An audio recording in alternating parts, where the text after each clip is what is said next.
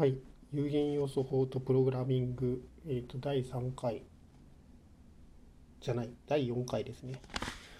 で、始めたいと思います。で、今日のお題は、今作っている、有限要素法の例題集ですね、に載せる、問題ですね、を考えていますというふうなお話です。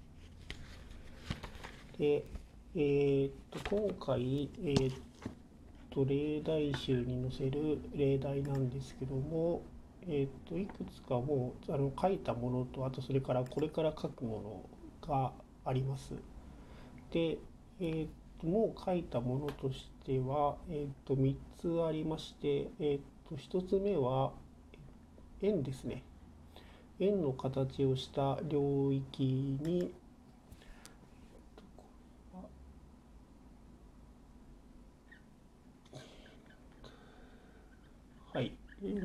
円の形をした領域に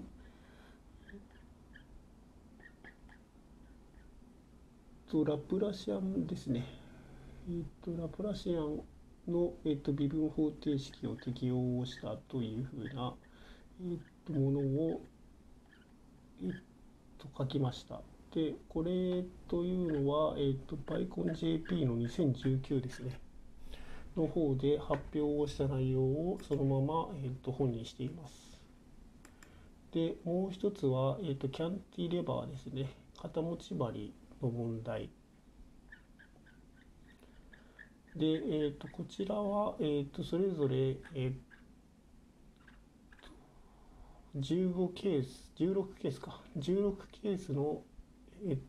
ースに分けたパラスタースタディですね。の問題でして、各有限要素法と、あとそれから積分法によってどれだけ肩持ち針の結果が違ってくるかというふうな内容になっています。はい。で、これらはいずれもソルバーですねに GetFEM というふうなPython のインターフェースがあるライブラリを使っていまして、それでプロットには、前回紹介をしたPyVistaを使ってプロットをしています。はい。で、最後に、これはまだ書き途中なんですけども、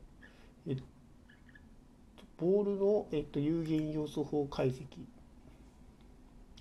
中が空洞で、表面だけあるボールですね。それを、シェル要素でモデル化したときに固有値解析の結果がどういうふうになるかというふうな例題を解きたいというふうに考えています。で、これはですね、最近買った今更聞けない計算力学の定石というふうな本から引用した問題です。はい。で、残りの追加する問題もこの今更聞けない計算力学の定石というふうな本から、引用してこようかなというふうに考えています。で、どういう本があるかというのを、ご紹介したいというふうに思っています。で、ですね、1つ目の問題が、角をつかんで引っ張る問題における各周内の応力分布の計算ですね。はい。で、これは理論解があるそうなので、それとの比較が可能ということですね。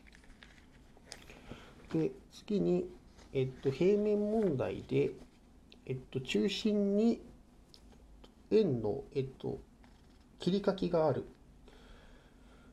問題になります。で、こちらも、そうですね、応力理論解があるので、そちらとの比較ができると。はい。あとは、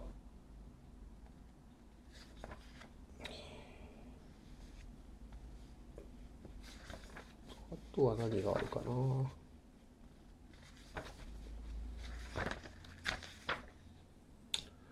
あとは、物体力が作用する棒の問題ですね。これは多分、1次元の問題だというふうに思うんですけども、一応 GetFEM の方で1次元の解析も可能なので、これもできるかなというふうに思います。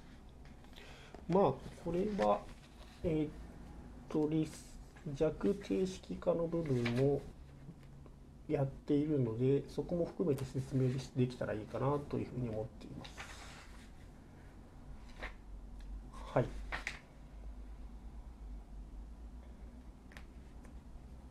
さっき言った針の片持ち針の問題ですね。もうこれ、この、計算力学の定石の中にありますね。31ページなんですけども、まあそうすると、ほぼ全てこの本から問題を引用するというふうなことになるかと思います。はい。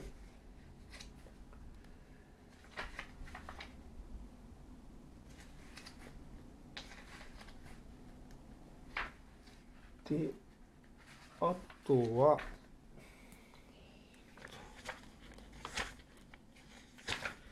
あとまだちょっとやりたい問題があるんですよね。さっきの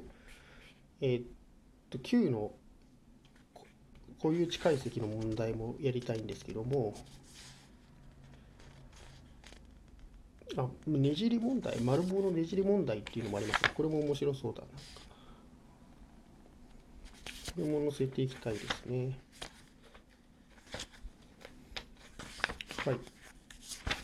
あとは、板曲げ問題におけるソリッド要素とシェル要素。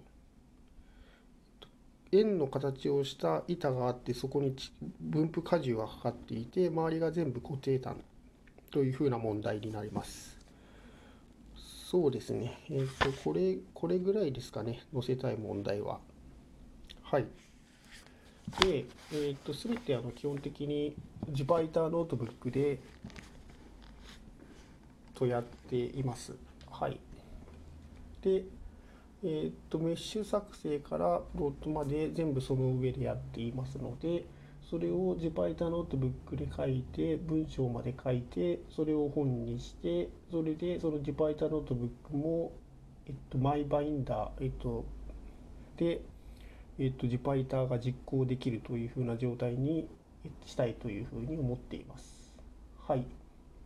で、引き続き、はい、執筆を進めたいというふうに思っています。よろしくお願いします。